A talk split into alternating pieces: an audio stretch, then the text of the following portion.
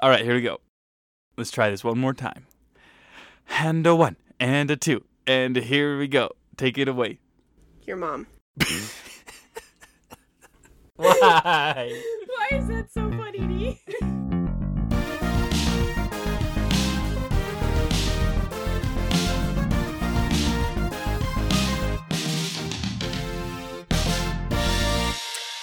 Hello, everyone, and welcome back to Thanks for Participating. I'm Sydney, I'm Josh.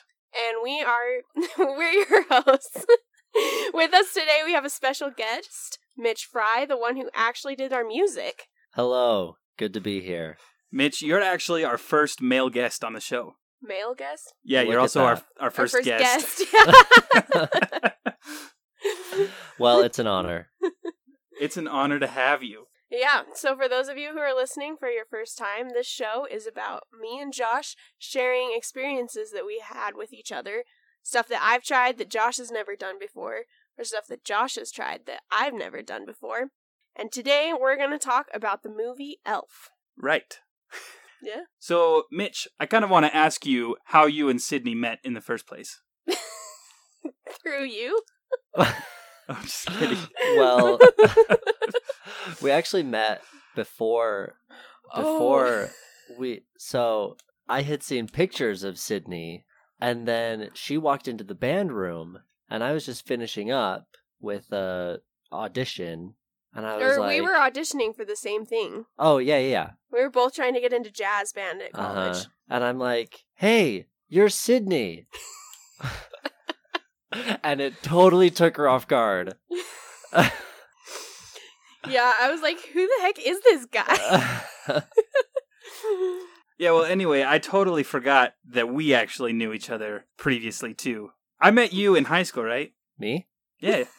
Uh yeah, we've known each other since we were 16, 15. Uh huh. Yeah, 16 or 17. Yeah, I think it was because it was sophomore year. We were in the. Sophomore year, and I sat next to you in choir, Right. and you were known to always have your part memorized when everyone else didn't, and so everyone wanted to sit by you.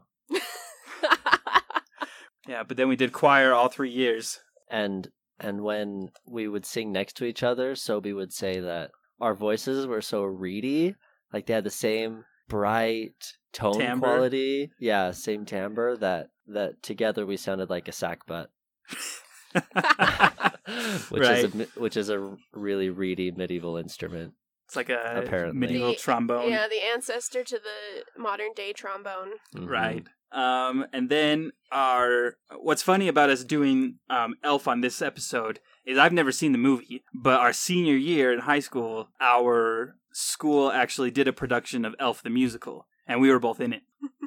Who did you play, Josh? Uh, I played Buddy the Elf, and Mitch, you played an ensemble of characters. I played all of the Santas. All of the Santas. That's right. I, w- I last minute joined the musical.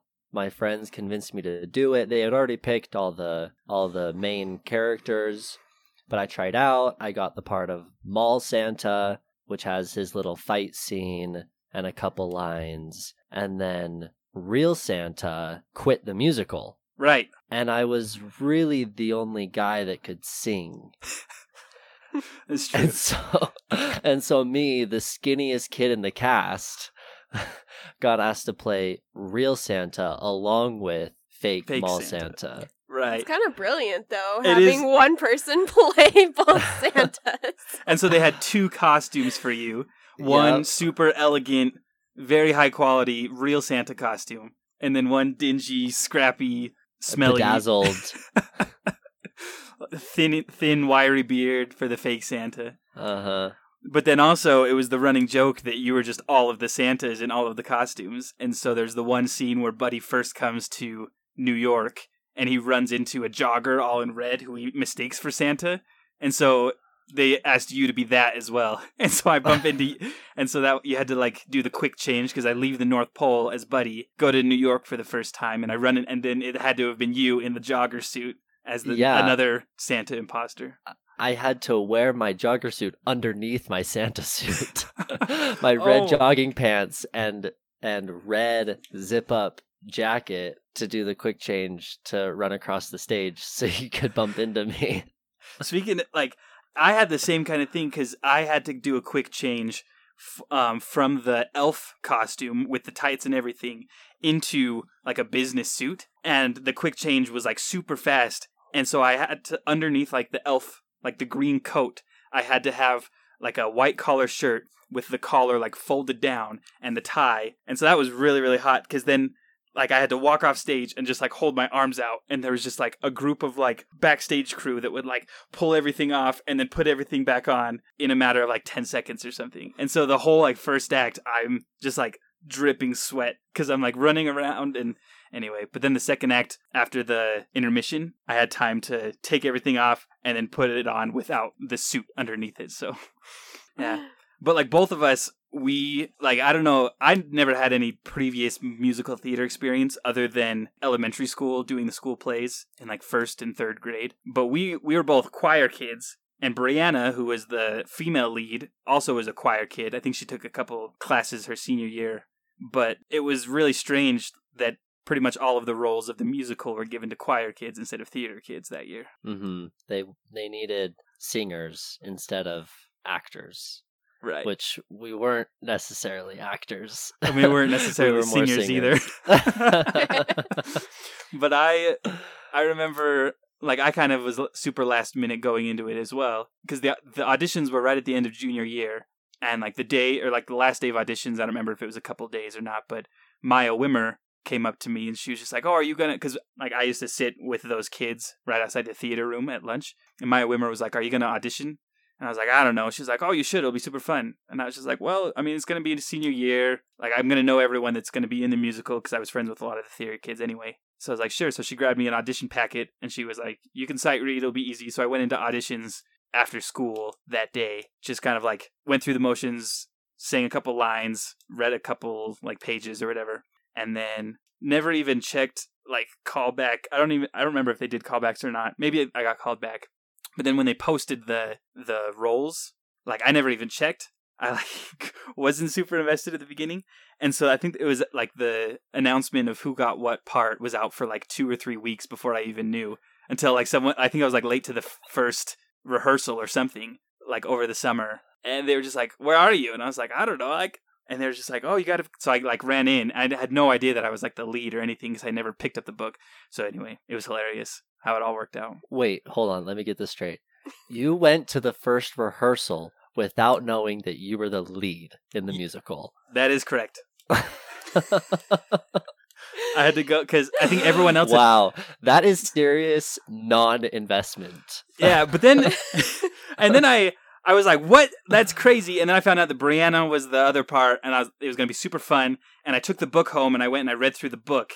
The whole first half, I was like, "Oh, this is going to be super easy." I feel like I can nail this character because in the musical there was like a very thin line between Buddy and Josh, my personality, and like Buddy's like eccentric, like childish charm. I guess. I can see it. But then, like the last half, there was this flip where Buddy kind of went from the protagonist of his story to the antagonist of his dad's story. Where uh, in the musical, instead of like ruining his dad's chance of like presenting like the good story to his boss by like insulting the the writer that comes in, who he calls an elf, in the musical, what he does is he takes the only manuscript of the the book that his dad spent all night writing, and he puts it through the shed- shredder to make snow, and he throws it up. And I remember reading that and just being horrified, like that is oh, because you know you if you're the you want people to like you when they come to see the show, and I didn't want them to see me like just doing something so ignorant of like the negative consequences. And so it's just so awkward and cringy and i was just mortified and i was going to quit the show right there. Like nope i don't want to do that. Wow. but i kept going to rehearsals. I loved everybody that was in it. It was super fun. And ever like it was a joke like the whole time when everyone was it, it was a joke with all of the people in the show that i was buddy the elf and i had never seen the will ferrell movie elf Mhm. That still shocks me. oh that's our doorbell That's our doorbell. I'll go get it. and she's coming back How's our landlord? welcome back sydney thanks for being here it's always good to have you Thanks. Future kids of Josh and Sydney. That's their doorbell sound. Yep. First our- apartment. Our landlord getting on us because my car died and it's parked out front and it's not supposed to be. So Right, because we live in the basement of a little flower shop, and so we're not we're supposed to park to the side and behind, but the flower shop has been closed due to lockdown, and it might be out of business, but we're it's not sure. actually not closed. It's a remote thing. So he's just telling me this.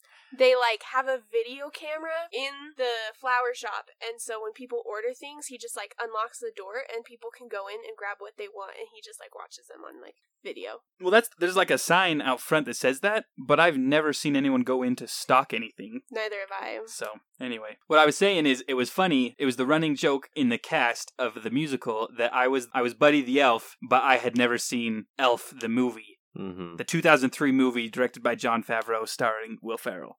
That Elf. Yeah, that's so wild to me because that is such a Christmas classic. Like that has been my favorite Christmas movie for since birth, basically. Well, you know what's funny is after we closed the musical, after closing night, we took down all the sets and everything, and everyone was going to go do a cast party to watch the movie. And everyone wanted to watch the movie because I had never seen it.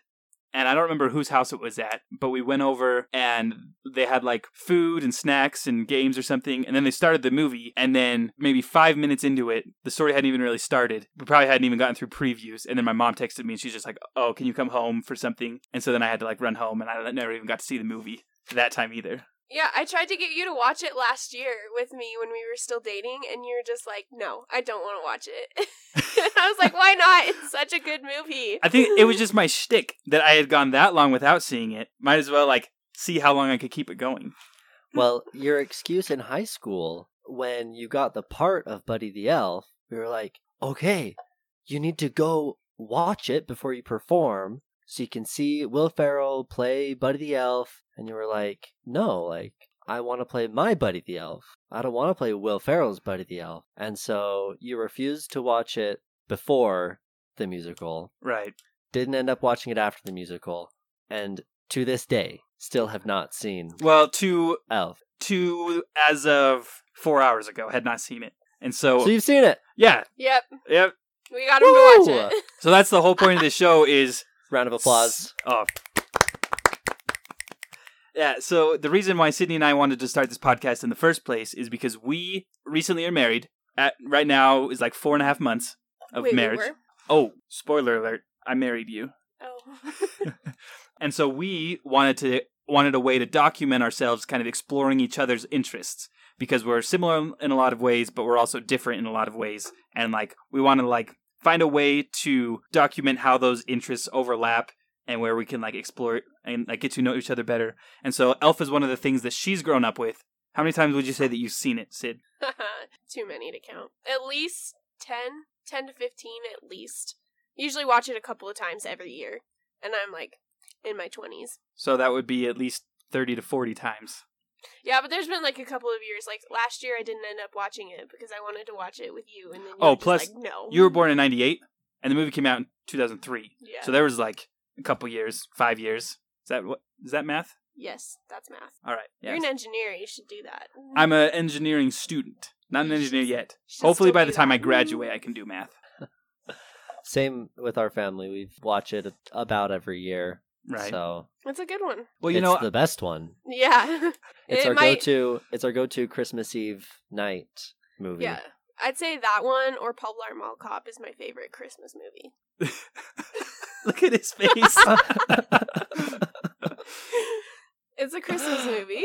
I'm, It's I'm like- like trying to think. It's Black Friday Mall cop. when he's like in the mall and they're like doing everything. Like it's all decorated for Christmas and everything because it's like Black Friday. Uh huh. I guess I need to see Mall Cop again. Probably. that was another movie that I had never seen until you made me watch it. It's a good one. Well, so Josh, as of four hours ago, you've seen Elf. Right. What are your What are your thoughts? Okay, my first thoughts going into this, knowing who Jon Favreau was, and my first impressions was there's very little Iron Man in this movie, and there's very little lightsabers. Do you, do you know who Jon Favreau is? He's the director, but do you know anything else that he's directed? I'm I'm not familiar with Jon Favreau. No. You I- are, you just don't know it. Yeah, you probably- So, like, I went into this knowing the things that Jon Favreau has done. He created the Mandalorian uh, show. He directed Iron Man. He did like the 2019 uh, Lion King remake. Like, Wow. Yeah, so he's he's done a lot of movies. He and in, in pretty much all of the movies that he does, he like inserts himself as an actor. Yes, it's it's definitely more of a comedy and not as actiony as like his other stuff that he's done. But you know, fun fact: there will never be an Elf two because of Jon Favreau. Right. I- Will Ferrell and Jon Favreau hate each other, and Jon Favreau is already locked in to do Elf two. But you can't have Elf without Will Ferrell, and he's not going to come back if Jon Favreau's directing it. So It's too bad. yeah, I heard that Will my Ferrell. dad's really pissed about that one. I heard that he turned down like a thirty million dollar contract to Oh, do wow. Elf two because he and Jon Favreau didn't get along. yeah, Man. Well, anyway, the the screenplay. I look. I did a little bit of research and I took some notes. The Nerd. screenplay was written by David Berenbaum, and I never heard that name before, so I looked it up. And he has only written five movies, and I've seen four of them, and they were all around the same time period. So he did the Spiderwick Chronicles in 2008, The Haunted Mansion in 2003, Zoom in 2006, and then another movie that I hadn't seen called Strange Magic. And so I'd seen four of those, and those are four movies that I had seen probably multiple times each, but when I was younger, but they never really stuck with me. Like Zoom, especially, that's like the one with Tim Allen as the like superhero, and they put together a team, but like he's like a reluctant hero or something. yeah. I haven't seen any of those. And then uh, Eddie Murphy Haunted Mansion, that like was the lower budget ride to movie adaptation. I think of the same year that like Pirates of the Caribbean came out. yeah, I've never seen any of those. Elf's the only one I've seen. Yeah, anyway, I was just really shocked to pull up his filmography and see that there was only five movies on it. Because the script is great. Like the storyline is is awesome. Right. The lines are funny. Yeah. And he, I looked up and he said that, or he said that he was also an actor in the show. That he was, he like, he, he had a cameo as one of the office workers or something. It would be really funny if he was one of the writers. I don't know if he was, but one of the writers with uh, Walter What's Hobbs. his name? His name's David uh, Berenbaum. Well, he's definitely not like the taller guy because that guy's an actor that I forgot his name, but he's in Arrested Development. Yeah. Jon Favreau, the director, he actually was the guy who played the doctor that was doing the paternity test. Oh, He's that actor. Oh, the chubbier guy. Right. Does is he also the one that plays um the security guy on Iron Man and Avengers? Yeah, Happy Hogan yeah, or whatever his name is. Yeah, Yeah. okay, Yeah, that's him. okay. Speaking of The Mandalorian, tomorrow is the day before the season two finale is coming out. Cool. Or in other words, in two days. What are your thoughts? Have you even been watching The Mandalorian? I have watched season one. Ah, okay. I have watched the first two or three episodes of season two. You need to catch so I'm up. not caught up. I'm a few weeks behind, but I I will watch them. I am a Mandalorian fan. Okay. We won't spoil anything for you, but so far I've loved season two probably three times more than I loved season one. Well, It's really good. It's very specific. Oh yeah. Um, one of the first things that you uh, mentioned when we were watching it was right at the beginning. There was the Papa Elf, Ah, yes. who is so you know that actor. Yeah, so it's Bob Newhart, who's like one of the legendary actors of all time, like well, legendary comedians. So he was on a show called The Bob Newhart Show that aired in like the 70s or something, and that was one of the first sitcoms, and he was so funny on that. And Santa, like real Santa, not mall Santa, is played by Ed Asner, who was also on a sitcom in the 70s. It was like one of the first ones. It was called The Mary Tyler Moore Show, and he played Mary Tyler Moore's boss. And I loved that show. I used to watch that all the time with my aunt and my grandma. It's a good comedy. Both of those two are like kind of comedic legends from the 70s, but especially Bob Newhart. He's huge. Will Ferrell, he's done a few comedy things too. I mean, he's been in a couple things. oh yeah, Will Ferrell is a legend in his own right, but like you know, Bob Newhart's from the 70s. Who would you say is your better, more preferred Buddy the Elf actor? You really gonna put me in this position right now? Y- Might as well live on air. Actually, well, not live. I've never are, seen are her you. options you and Will Ferrell? Well, I've never seen you in the play, and to be honest, I've never really paid attention to the play, so I can't real like Will Ferrell's really the only person I've seen. Hey, speaking of the play, do you have any pictures from like us in the musical or anything? Because Preferably one of Josh in tights sitting on your lap. I'd have to check. Yeah, I don't I don't have any currently. I'd have to ask my mom to like dig through, but she's, She's kind of she's got a few. she has some, but it's really hard for her to find photos like on her picture because or find pictures on her computer because they're all scrambled up. And so if I asked her to find those photos, it would be more like me going to her computer and trying to dig through it to find them. Yeah, I'd also have to dig through my computer, look at high school Yeah. pictures. It was in December, right? Yeah, Of 2016. it- We yeah, graduated Oh my in gosh. 17. Are we that old? December 2016. I could I could do some digging. All right. Yeah, if you find any, please send them to us because I'm sure our listeners would love to see what it looked like. Uh-huh. Okay. Was that the final scene when you sit on my lap? No, I think it was right at the beginning Oh. in Santa's workshop where I came out and all of the elementary students were playing the elves, and I f- found out that I was a human or something, and so I went and sat on your lap, and then you because in the musical Santa kind of took over the role of Santa and Papa Elf because you were the one who told me that I was human and told me the story of uh-huh. uh, Walter Hobbs and whatever the mom's name was, Suzanne Wells or something. And you gave me the snow globe, and Uh-huh. Right. yeah, and so there was like one of the there's one picture I'm thinking of in particular where kind of I think it was the night before we opened, they had the photography or yearbook club come in and like we ran through the show or at least some scenes and they took like really up close photos of us doing it. Mm. And so that one, it might have been one of, you know what? We, I might be able to find a ton of photos in the yearbook because I know that they put a lot of elf photos in the yearbook that year. Mm-hmm. We'll have to go That's up to your parents' house and dig. Yeah. Well, if we do find photos, just be prepared for the skinniest Santa you've ever seen. Because they were thinking of giving me a, a fat suit, right. but they didn't want it to look like they wanted it to look real. They didn't want it to look comical or fake. And so they just put me in a in a Santa costume and I was skinny, but I was I was Santa. Yeah. And um, you mentioned the elementary school kids playing elves during intermission. Um, I gathered them all together in one of the back rooms and had them all one by one sit on my lap in my Santa Aw. costume and gave them little baggies of treats and they told me what they wanted for Christmas and it was it was a special moment. That was, uh, yeah, it's really cute. I remember that lots of people would bring their families and younger siblings and everything to see the show. And there, I don't know if, I don't remember if we did every performance, but at least one, we like stayed in costume and went out uh, behind the auditorium and people were lined up to get pictures with us, Mm, just like uh, Buddy and Santa. mhm. And that was really cool. when I was little, my grandma would take me to plays at the high school, and like she would have me go around to all the actors and ask them to sign the program. And so I would have been like that little kid, like asking you to sign the program. I don't know if you got any of those, but maybe that was just something that grandma had me do. Do you know how much that program would be worth now if I had signed it? Probably like 25 cents. Is that how much one sheet of paper is? Yeah. Well, with my signature on there, you can probably subtract five or six cents. Okay.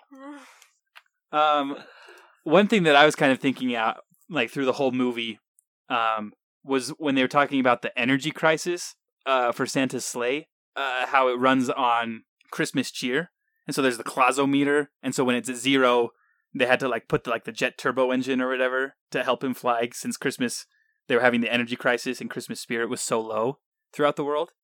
And I was thinking, how in the like in universe, how would they collect the Christmas cheer in order to like? I was it, it reminded me of Monsters Inc. where they collect the screams and they have like those orange like canisters. But I was thinking like, okay, they've got to like have some way to hook those up to everybody or cities or whatever. And then I was just imagining that they have like a like a special unit of like elves going around like just running around like anytime people are like singing loud for all to hear. They've got these people like with microphones or like ca- canisters or whatever, like some Oh way to like gosh. harness all the energy. you and your engineer mind. Yep. so, Josh, what were some of the differences that you noticed from like the play to the movie? Um, I did take some notes. and like there were a couple of scenes which were pretty much word for word taken straight from the screenplay and put into the the musical script. Uh, the whole scene, like right at the beginning, where the the elf dressed in red comes up and he's like, "Buddy, how many etch a sketches have you made?" And he's like, "85." And all the like the elves look at him, they're like, "85," and he's like, "Oh, that puts you like 900 and something behind like the quota or whatever." Uh, like that whole scene where he's just like, "Oh, you can just say it. I'm just a cotton-headed ninny muggins." That was like pretty much word for word. Um, and like, uh, I think when he goes up and he tries to ask Jovie on the date, and he's just like, like I feel all warm and my tongue swells up, and she's like, your tongue swells up, and he's like, yeah. And then he like tries to ask her on the date, and he's like, so do you want to go get food? And she's like, get food. And he's like, you know, wink the code. like those are some some of those scenes that like the writing is just like so good that they they just they didn't even adapt anything. They just stuck it right in there. But there was actually a lot of just like whole plot differences. Um, like one of the things, uh, I don't know why they changed this, but in the musical, instead of like him finding the the little deli with the world's best cup of coffee sign, he f- he finds this like street vendor that says like one of those uh halal or it was like a Greek food street vendor uh, with a sign that says world's best souvlaki. And so then when he takes Jovie on the date, he takes they they go to an ice skating rink. Um, and we had these like greasy bags and and so instead of him giving her the world's best cup of coffee, he gave her the world's best souvlaki. But that was actually that was one of my favorite scenes in the whole musical was the ice skating because we just put on rollerblades up on the stage. And then there's this whole musical number where he's trying to get Jovie to sing. Anyway, okay, one thing that I was actually really shocked about was the one song that I guess they sang like two songs in the movie. At the end, they sang Santa Claus is coming to town. But the other song is when Jovie's in the shower and she's singing Baby It's Cold Outside. And Buddy goes in to kind of like start secretly singing a duet with her. Yes. That is, it's odd that that's like the one song that they sing together in the movie, but that was nowhere in the musical at all. There's nothing like that. It is kind of a pervy song, though, if you Yeah. listen to it. It's a pervy song, and it was kind of in a Pervy moment. Yep. oh well. But you know, I think that's one of the things they're trying to showcase is just how innocent Buddy is. Like he's basically a child still because like that's the way he was raised, you know. Yeah, which is weird. Like one thing that I was thinking about is he's obviously he was uh he was raised by elves as a human, and he like never figured it out. But like I don't know how that like made him so childish still into his like because all of the other like elves they act adults like they're adult elves and they act adult like they don't act childish. And he's like 30 something Well, cuz like elves in the movie like he talks about how one of the elves is like 490 years old and um so I mean obviously elves age a lot slower okay and so if Will Ferrell is in an environment where he's aging so the other 30 year old elves are children still Probably. I mean, you look at Will Ferrell in like that one scene where he's sitting in the desks with all the kids, and he's like this like six foot three giant. Okay, I was thinking about that because obviously the premise of the show is that he was raised by elves, never figured out that he was an elf because he was a human the whole time, and so then as an adult, he still acts like a child. But he's not just an adult; he's an adult adult. Like he's in his thirties canonically in the story. Like it was thirty something years ago that Santa took him to the North Pole. So if he was like you know our age, it would be a different story. But he's like over ten years older than we are now. Yeah, it's about the environment, you know. Yeah. Like, I mean, part of the reason why we act the way we do is because when we turn 18 our parents are like get out of our house but and so all of that is like preparing us to live on our own once we turn 18 but like with buddy they probably don't leave until at least like 50 or 60 and so he's still technically a kid and like in those like kid and teenage environments Yeah. They keep mentioning he thinks he's an elf. Like there's something wrong with him. He has a chemical imbalance or something. He thinks he's an elf. But in his eyes, he thinks he's a child too. He Yeah. like he doesn't he had to come to terms with he's a human, but I don't think anyone ever pointed out that he's an adult human. Like in the whole movie, he never came to terms with you're supposed to be a grown up. Well, I think part of it too is the elves are just like very jolly and like it's just a different culture in the North Pole than it is here. Yeah, you think that his dad would say you need to grow up or something. Like not just you need to act like a human, but you need to grow up because you're acting like a child. Yeah, but maybe that's just the way elves are, is childlike. Well, it's a good point because if you think about the way his fellow elves act, if you could imagine them going to New York, they'd probably act mature. Right. That's true.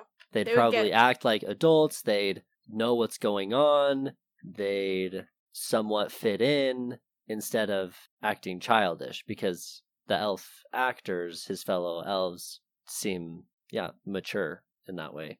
I mean, That's who knows true. how who knows how old they are? Maybe they're Right. a thousand years old, and but he's only thirty, and so yeah, compared to them, he's a child. Yeah, exactly. You know what I was just thinking? Well, I was I was seeing the like the scene where he first goes to New York and he's just like really tall, wearing the bright green suit, elf suit with the tights, and he's walking down the streets in New York and everyone else like is wearing like their bland like browns and blacks and grays and they are commuting to and from work and so there's like all these people on the street and you can see him and he's doing all these weird things. He's running through the uh, roundabout doors in front of the buildings. He's eating the gum off the street. He's like jumping across the crosswalks.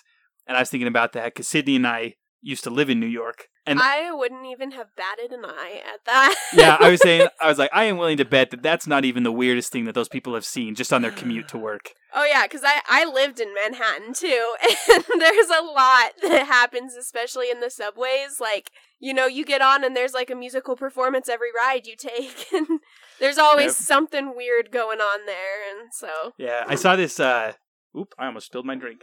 Uh, I saw this video on Instagram uh, a couple of days ago, and this guy was in New York City, and he's just like, "Here's a quick hack to find out who's tourist and who's not." And then he just like starts screaming as loud as he can, and then he like points the camera around. He's like, "Everyone who turned back and looked at me, they're tourists." like everyone who like didn't look, they like they're natives of New York. I was like, "That's so true." I That's remember hilarious. there was this one time we were on the subway and this lady gets on and she is so ticked off about something like we don't even know what it is but she just starts swearing up a storm and like using the f bomb like every other word and like no one even like looked at her. We were all just like chilling.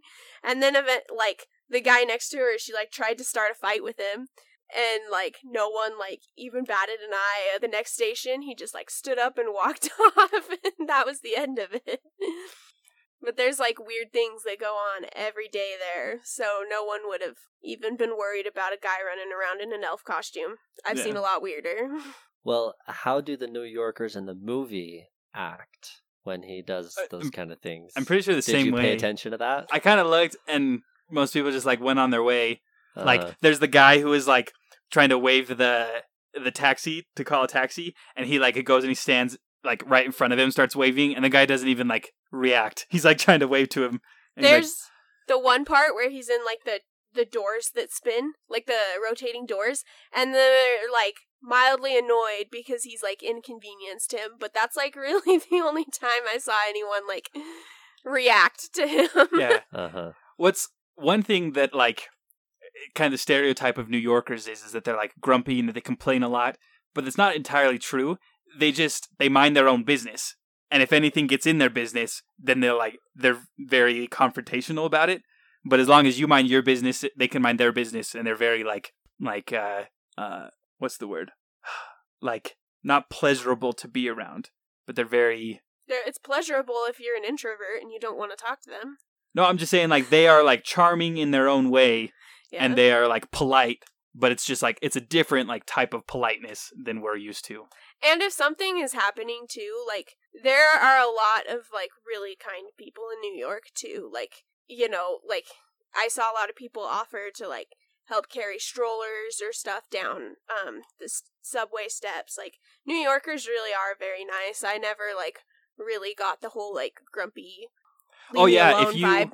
If like there were a lot of times um cuz I would uh I lived in an in a community I I lived in a couple of different places in New York, but two of the places I lived in were communities that were predominantly Chinese and there were there were probably multiple occasions where I would meet someone in the subway that didn't speak a word of English that was asking for directions.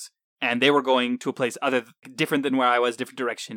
And so I'd like try to explain to them, and they would kind of get in the right direction, but I knew that like they wouldn't know what stop to get off at. They wouldn't know after that where to go. And so you could just when you were getting off say this person needs to get to this place, help them, and like the New Yorkers would take care of them. Hmm. They would make sure that they got to their next stop, and they would make sure to ha- let someone else know where they were going. They would help them get to the right, right place. So when there's crazy stuff going on, they cannot be bothered. But if like someone needs help, they are very quick to action. You mess with Friday, you mess with New York. You mess with one of us, you mess with all of us. Yeah, that's very I mean, true. Russians are the same way. Mind their own business. Um, they'll help if needed.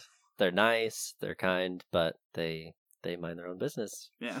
My only experience with Russians was in New York. Actually, I met a Russian guy on the bus, and like I we exchanged like Facebooks because I thought he was interested in the gospel and I was a missionary. Uh-huh. Turns out he was just interested in me, and Right. so it got real creepy real fast. He's one of the only guys I've ever blocked on Facebook. Yep, they're very uh forward and and honest. Yep, gotta Yep. love Russians. oh yeah. Mitch, the first time that I went to New York was actually with you, uh, our junior year of high school. hmm We went there on our Madrigals tour, and it was the only tour that I went on with the choir. Uh huh. And Yeah, we went. Junior And- year. and we like were supposed to have like all of these workshops and performances at like Carnegie Hall or something, and like workshops with like Okay, not uh, Carnegie Hall. like no, like we were supposed to like there's what like in the plans or whatever but then just like throughout the year yeah throughout the year like the workshop got canceled the carnegie hall thing fell through or whatever so the only thing that we had was like our 45 minute set of music at st patrick's cathedral hmm and it was and then the rest of the tour we were just in new york with nothing else to do so we just, Just did like hanging out. yeah we just hung out went to see everything that we could Empire State Building, Ellis Island, yep top of the rock. uh carlos bake shop remember that yeah. Every like all of the girls in the class wanted to go to this bake shop because it was from like a TV show or something. Cake Boss. Oh, is that what it is? Yep. Anyway, so we went to see it and we had to walk like a pretty long distance, and the whole way we like had come up with some joke.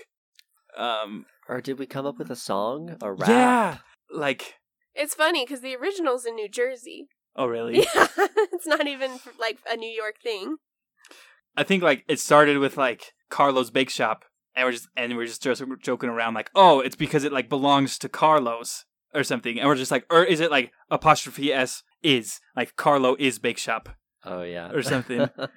and then we started singing the song about like, uh, do you remember? It was like on that same walk where we were singing the "I'm only one call away," where we're like, "I'm only Juan." Carl Jose, I'll be there to save the tacos. uh, inside jokes. Yeah, so good. Yeah, and your whole family was with us on that trip. Yeah, they like decided to tag along last minute. My parents and two younger siblings. Yeah. How's your family doing, by the way? Great. Awesome. Um, s- super top secret. Not supposed to tell anyone, but I'll tell you. Okay. Do you want us to edit this out later? Because we can. it's not a secret after Friday. Okay, Oh, this won't come out till next week. Yep. Okay. Uh, do you know who Russell Dickerson is? No. Okay, then this won't mean very much to you. Hold It's- on, let me look up Russell Dickerson. We'll Google him right now. He's my little sister's favorite country singer. okay, that's why I've never heard of him. Oh, a- you mean singer songwriter Russell Dickerson, the American country pop singer songwriter from Union City, Tennessee, who released one album, Yours, through Triple Tigers, uh, that was accounted for three charted singles on Hot Country Songs and Country Airplay. That one? Yeah, that's the one. Oh, the- how'd wait. you know? Uh, let me just double. The one that's born May seventh, nineteen eighty-seven, age thirty-three years. That's him. Oh, Yeah. yeah. I before when you asked if I knew who Russell Dickerson was, I was thinking Uh-huh. of a different Russell Dickerson that I don't know. Oh, I forgot about the Russell Dickerson that I do know. So I was confused with between the ones that I know and don't know. So Right, right. The, those I get confused too. Um, it's my little sister's favorite uh country singer, and uh, he surprised her with a Zoom call this morning. No way. Whoa. called called from Nashville, and uh, they chatted. And there's like a camera crew at our house, um, and he had sent us. He had heard the story of my little sister and sent us um, a box of his merch, T-shirt, hats, things like that. And we sent him some Sarah Strong merch, Aw. hoodie, hats, and so he wanted to do something even more and bought Sarah a 2021 Chevy Traverse. no way. No way. Oh my gosh. and it was waiting in our driveway That's so special. this morning. and so he's like, "Yeah, I have a surprise for you. Go go check in your driveway." She's like, "No way. I'm dreaming." oh my gosh. Wow. That's awesome. I still need to buy some Sarah Strong merch. Mhm. Do you still have some available? Yeah, we should. well, send me the Uh, info because I want some. Okay. Yeah, for those of you who don't know who Sarah is, she's really cool. Uh, she's gone through some hard things, but she's had a really positive outlook on stuff. You should check her out on Instagram. It's Sarah Strong, right? Is the handle? Yeah, strong.like.sarah. There we go. Okay, we'll link to it. Hey guys, this is Josh from the editing studio. Uh, I want to take a second and clarify what the three of us are talking about right here. Mitch's younger sister, Sarah, and a few of her friends were involved in a head on collision with a drunk driver back in July. Sarah sustained numerous severe injuries and over the next several months had to undergo over 20 surgeries, including the amputation of both of her legs. Through all of this, she has been a light in our community and an inspiration for me and Sydney. The Fry family is full of individuals that are very important to me, and I am amazed at the strength and positivity they have displayed as they fought to overcome extreme challenges this year. When you have a minute, please check out the info in the description and find out how to follow and support Sarah in her continuing recovery. All right, let's get back into the episode. That actually leads us back into this one movie that I watched this morning. Oh my gosh. Um, I don't know if you've seen it. It's Elf, uh, 2003, made by Jon Favreau, starring Will No. Ferrell. Oh. oh, that movie. Wait, the one with Zooey Deschanel? Yeah, I got it confused with the other Elf movie, but I'm the, glad. the one that you don't know. yeah, Yeah. that one. Yeah. Thanks for clarifying. Let's see. So, Josh, what was your favorite scene? Ah, my favorite scene. That's a really hard question. Probably when um so Buddy he gets kicked out, like the security kicks him out of the uh, Empire State Building where his dad works, and they say like go back to Gimbels or whatever because they think he's like dressed up Christmas or whatever, and it's this Christmas shop. And so he goes in, and the manager there thinks that he's an employee and gets mad at him for like not doing his job. What is that? I keep getting these Facebook notifications, and I don't know how to turn the Is it from Grandma? no, it's from the Chinese old zone chat. Oh. And- Oh. just like mute the Elder chat. Bing Herm just came home, but I don't know how to because it's coming from my computer, and I am afraid if I mute it, then it will mute like our audio. Okay, give me your phone and I'll fix it while you talk. No, it has to be on the computer. Give me your phone and I will fix it while you talk. Oh, okay. Look at you being all tech savvy. Oh, yep, there it goes. Um. Well, anyway, so he goes to Gimbels, and he ends up spending the night there, and the because they said the Santa's coming to town the next day, so he spends all night decorating everything and going all out and building this huge like Lego diorama of New York City and hanging up all of these things and painting the Mona Lisa on the etch a sketch. And so then the next morning, when everyone comes in, he's telling Jovie like, "Oh, I was up all night doing this," and she was like, "Oh, you did this?" And then the manager comes over and he's like, "Have you seen this? It's good. It's a little too good. I think corporate might have sent someone. They're out for my job. Better keep an eye." And he hands him like the walkie-talkie, and he's like, "If you see any suspicious, let me know. Code word: Santa's got a new bag." I think that he was. a good one. He's probably one of my favorite characters. Yeah, I don't think they feature him enough. Yeah, there weren't enough scenes with uh, Gimbel's manager. The one that has to replace Mall Santa. Yeah. Yes. when he when Buddy's singing, he's like, I'm singing, I'm in a store and I'm singing, I'm in a store and I'm singing. And he's like, Hey, there's no singing in the North Pole. He's like, Yes, there is. No, there's not. there is. We do it all the time. Yeah.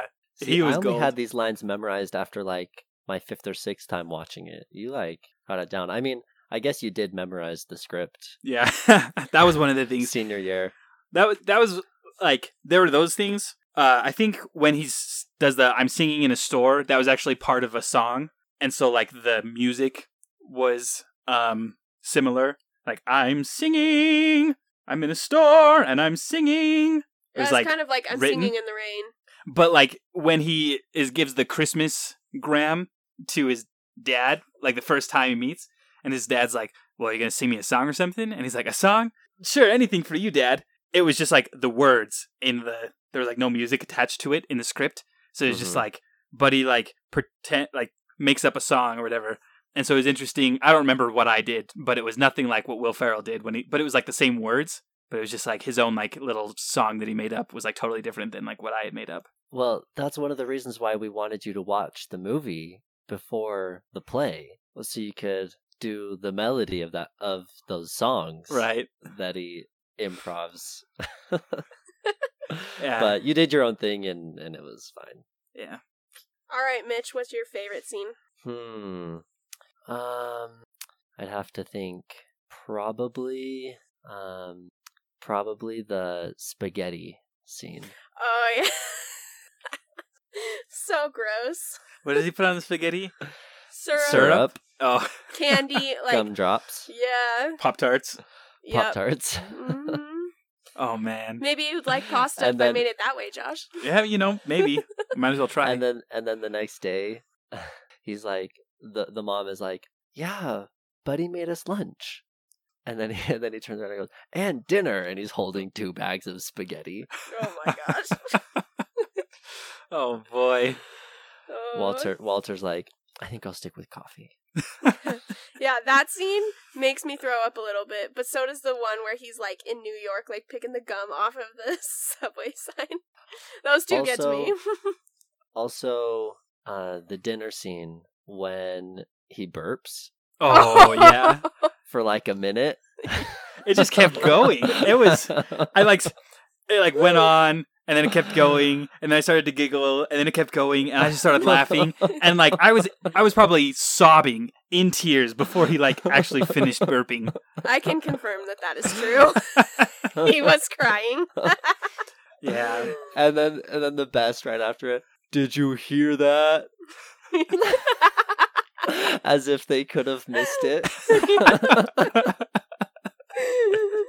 the whole time the little brother's just like staring at him like what the yeah. Speaking of the little brother, the whole time I was watching this movie, I couldn't help but think that he looks like a little baby Lin Manuel Miranda. Do you know who that is? no Oh, he's the he's the guy who wrote Hamilton And and starred Mm. as Alexander Hamilton in it. mm.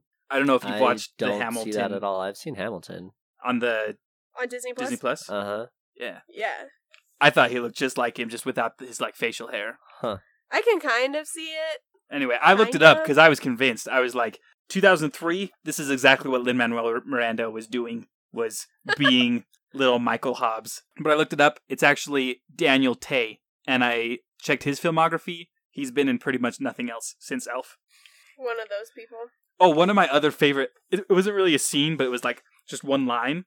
It was after Buddy has like the snowball fight with like the bullies or whatever, and Michael's like, "Where have you?" or like, "Where did you say you're from?" And then they start to like become friends and get along, and they go like through the department store, and they start jumping on the mattresses and just going crazy and having a grand old time. And then I don't remember exactly what happens, but it, I think they get in trouble. But uh, it cuts to Walter at home talking to his wife, and they're like, she's like, "Oh, he has to stay here or something," and he's like, or whatever, and he's just like upset at all of the shenanigans that the two got into, and sh- the wife's like, "Oh, they were just having fun," and he's like, "Oh, so felonies are fun now?" And that was just like, because oh, one- he chopped down the christmas tree oh, that's right, because That's he when went it- in Central it Park cuts. and chopped down the. Because they're like, "Where did you get a Christmas tree?" And he's like, "Oh, Buddy chopped it down in the park." yep Ah, I forgot. they're that. trying to fit it in their living room Yeah, and so they're like, she was. They were just having fun, and he's like, "Oh, so felonies are fun now." I think so. Just kidding. well, you better think twice. Better think once. Better think twice. Better think thrice. Better think four times. I don't think that's how it goes. Santa Claus is coming to town. Let's see. Oh, one thing when he, they like take him down to the mailroom, and um, like his dad had told him like, oh, it's like really fun. They get mail from all over the world. They've got like shiny bins to put everything in. And he goes in. He's like, I don't think I'm in the right place. This isn't what my dad told me. And he's like, it smells like mushrooms, and everyone looks like they're gonna hurt me. And I turned to Sid and I was like, that's honestly how it is at UPS. Like it smells like mushrooms, and everyone looks like they're gonna hurt me. Especially like how busy it is and how much like staffing we have now that it's peak season. At least people in my job don't look like they're gonna hurt me. yeah. Oh, the other thing was the I loved how they made the Central Park Rangers when they were on the horses and they were chasing Santa Claus. They like straight up made them look like the Nazgul, like the Ringwraiths from Fellowship of the Ring. Have you seen Lord of the Rings, Mitch? mm-hmm. Like the Black Riders with the hoods that are like Mm. chasing the hobbits. Mm-hmm. Like they like because they were dressed in black and they never really like zoomed in on their faces mm-hmm. and they like reared back on their horses and it like like shot for shot was like almost the exact same because they kept having frames of just like the horses like feet right on the ground and like just Mhm. black shapes chasing them. I thought that was hilarious. And then The- buddy's like who are those guys? And santa's like the ranger like the central park rangers. I put them on the naughty list and they never forgave me. Or the one scene where he's walking through the park and they get like the Bigfoot shot of him, like with his like hands out, like exactly like all those Bigfoot shots, you know? oh like it was blurred like he was walking the- through the forest and, when they're doing the news report. right yeah, yeah, Yeah. exactly. That was good. Um, one other thing, I was like trying to listen to the the music, the score for the movie, and it was just kind of like like they had some like actual Christmas like songs that they like inserted, and they like sang a couple, but um, other than that, like the score was kind of like forgettable, except for right at the end when everyone finally starts singing "Santa Claus is coming to town" and Santa's sleigh like goes woo like right over their heads. The soundtrack right there sounds like it's from the Polar Express movie. Yeah. Like it's almost the same.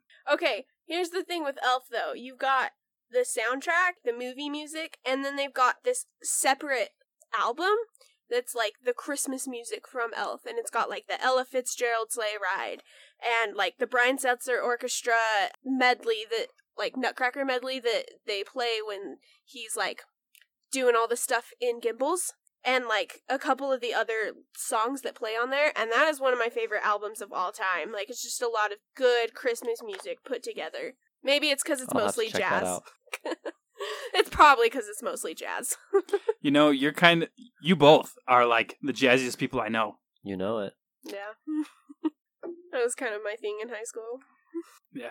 Hey Sid, do you want to tell the listeners what we've been drinking while recording? It looks like beer. It does, It does. look like beer. Well, we we love getting Martinellis and like having like drinking Martinellis while we like watch our movies or like whenever we want to like have a fancy dinner, like Sydney like make salmon or something. And I'm in like Smith's, and frequently I'll see like a new flavor just like out in their front display. And so the other day I saw peach cider and apple mango cider, which were two that I hadn't tried, so I brought them both home. And so like tonight we're drinking apple mango cider. But like right before we were recording, like I have like this bottle opener, and every time I do it, like the bubbles go everywhere.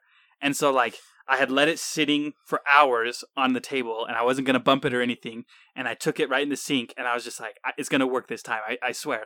And I like used the bottle opener, and I went as hard as I can to like just get it off in like the first try, so it didn't just like come off halfway and let air sip in.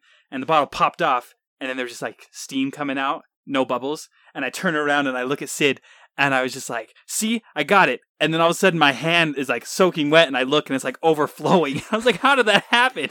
Like, And meanwhile, he's like staring at me, and I'm watching the bottle, and he turns around and he's like, "See," and then it just erupts like over. it was such a delayed. I don't know how that happened. It was so. oh man! But I'll get it. I'll figure out how to open it without exploding sometime. That was pretty good. I I don't think they make them uh, so they don't explode. Oh really? I the ones I've opened have always like not exploded. Yeah, she's Oh. good at it. I don't know what you do different than me. I really don't either, to be honest. Oh, Mitch, that I I just remembered something. So it, it has to do with spike ball. Uh huh. Uh, have you been playing spike ball, uh huh. or is it getting too cold? You can play indoor. Ah, That's true. And you've been winning tournaments. Are you ranked number one in the nation yet? Not yet. Uh, Getting there. You're still hanging at the number two slot. Yeah, something like that. Okay, I'm gonna. I, I lose track if it's two or like 37 in Utah. Yeah. Yeah. well, anyway. I, get confused sometimes. yeah, me too. that is confusing. Numbers are hard. Well, Yeah. I I get this um at, at UPS. I got this package coming down the conveyor belt that I was loading into my truck, and it looks like a spike ball ripoff. Like s- Slammo? it's not Slammo, but I was looking at it and I was like, oh, this, and then I looked at the name of it and I cried. I was laughing so hard, and I showed it to the other employees, and they were laughing so hard that they cried. I'm gonna send this to you because I think it's hilarious, and I want to see your reaction when you read it. Okay. I'll send it to you too, Sid. Okay. Bing bang ball. Isn't that oh ridiculous? Oh my gosh. Bing bang ball. Bing bang ball. The net is like hexagons yeah. instead of squares. oh my word. But I just, I, no one would have believed me if I hadn't taken a picture. You just can't make that up. It's called Bing Bang Ball. Bing bang ball. Oh my word. How ridiculous. Wow. I just, I thought that you'd appreciate that, and I was going to send it to you, but then I wanted to have your reaction on audio recording. that is absurd. Whoever made that, I hope they go out of business real soon. you are probably what's keeping Spikeball in business, aren't you? Yeah. I got got some more Christmas Spikeball gear. Oh, really? You were the president of the Spikeball Club in high school, weren't you? I was president of the Spikeball club and Mrs. Sobey was The choir Director? director, was the advisor or whatever for the, the, club. yeah, the club advisor. she didn't do anything. right. but we you needed just an advisor to make the official club. right, and she just let you put her name on there. Yep. And That's so Because we'd play right outside of the choir room. Yeah. Well, Sid, what are your final thoughts on Elf? My final thoughts on Elf. I think it's a comedic masterpiece, honestly. Like, it's just up there. I mean, granted, I love that kind of humor. Like, my favorite movie is probably Hot Rod, which is very similar. I just, it's great. It's a great movie. So you just love Saturday Night Live, like movies, like all kind of, like, yeah. like don't you love Three uh, Three Amigos Amigos, with yeah. Chevy Chase and uh, Steve Martin and Martin Short? Yep, that one's good. I haven't seen that one yet, but I want to. Oh, we will watch it. All right. Um, I actually liked it way more than I thought I would. I thought I would go into it like annoyed with Will Ferrell or anything, but it was just it was so funny and charming and like I under I, st- I understand completely why like so many people like it and why it's like a tradition for a lot of people where they watch it every year at Christmas time and it's definitely one that I want to watch again. I might even watch it again this year before Christmas. Do it. I've been I don't know what I've been sleeping on for the past 22 years, but There's a few things. okay, I'm getting there. You are. You are getting there. What about you, Mitch? Any final thoughts for us on Elf? Just happy that Josh has finally seen it. the long awaited day has come that he's resisted for all these years. But overall, great show, and we'll continue to be our family's go to Christmas Eve movie. Yeah, cool. I think it's about time then that we send off the episode and wrap up. You want to pull up the episode format so we can say all the things we need to say? Yeah. All right, do you have it oh, open? We have one more thing we wanted to mention. Oh yeah, before we have a go. shout out. Like we got a shout out. we have a so we ha- we set up this uh, Gmail account so that if anyone wants to contact us and they don't have like an Instagram or something, they can email us. And we've been we've gotten a few decent like fan mails. Like do you remember Tristan from our barbershop quartet Mm-hmm. He was our first fan mail. Um, anyway, this last one, I'll just read some bits and pieces of it. This one comes from Johnny Johnson, but you can call him Vicky. No, it says, "Don't call me Vicky." Oh, don't. Johnny Johnson in parentheses. Don't call me Vicky. Oh, okay, okay, okay. So he says, Hey, Josh and Sid. Thanks for the podcast. Your discussions are very insightful considering you were both born and raised in Utah, and you seem to have found a way to have good chemistry together for the first three episodes. I'm enjoying it a lot more than I thought I would, so keep up the good work. I think my favorite part is listening to the reverence Josh has when he talks about his father in law. He sounds like a wonderful, talented man who has a lot to share with everyone around him. You both are really lucky to have him in your lives. Can't hear can't wait to hear what you say about him in the next episode. Yeah, so I wonder who Johnny Johnson is. Yeah. It's a mystery. It's a mystery. But anyway, thanks, Johnny Johnson. I, I I think I have a a guess. Is your guess that it's not Vicky? It's not Vicky. 'cause Right. Don't call him Vicky. It's probably Yes. not that Johnny Johnson that you're that you don't know. Yeah, it's definitely not the Johnny Johnson on Alcatraz because he's the one that says you can call him Vicky. So Oh, right. it's from So I Married an Axe Murderer. Is that who you were thinking of? Not the other one that you don't know. It's it actually is the one that I don't know Oh. because I don't know Sydney's dad. That's true. There you go. Well, thanks, Johnny Johnson. We'll we'll make sure to put a reminder in so that our listeners don't call you Vicky. Yep. All right. Well, with that being said, it's time to wrap up our episode. Today. You've been listening to Thanks for Participating. I've been Josh. You've been Sydney. I've been Mitch. Yep, that hasn't changed. Maybe it will next time. Maybe. You'll have to tune in to find out. Yep. Anyway, Thanks for Participating is produced and hosted and created and all the other things by Josh and Sydney. Rich. And you can follow us on Instagram and the Twitter. Follow, yeah, Instagram is at TFP underscore pod. Twitter is TFP underscore show. and I would definitely follow Instagram because we're not good at Twitter, but we try. Yep. You can send us an email at participating.podcast at gmail.com. The cover art is by Vaishon Brandon. You can follow him at graphite.vmb. And our resident friend of the pod, composer, arranger, music genius, did our theme music, and his name is Johnny Johnson. Just kidding. But you can call him Mitch Fry. yeah. Mitch, uh, where can the people online, or where can our listeners find you on the internet? Instagram at firefrei underscore F I R E F R E I underscore or on YouTube at Mitch Fry Music. Awesome. We de- we can't recommend checking him out enough. He's so talented. He's super cool. He's really handsome. Yeah, there's a lot of good stuff on there, so check them out. Awesome. Um, and I think with that we can send it off. What do you want to say to wrap up? We don't have like a like a sign off yet. No. Merry Christmas, everybody. Merry Christmas, Happy Holidays, Happy Happy Hanukkah, holidays. Happy Kwanzaa. Whatever you may celebrate. Yeah. Happy Elf. Happy Elf. The Um, best way to spread Christmas cheer is singing loud for all to hear. if you're at a loss, remember the phrase that says, To thine own elf be true. anyway, bye.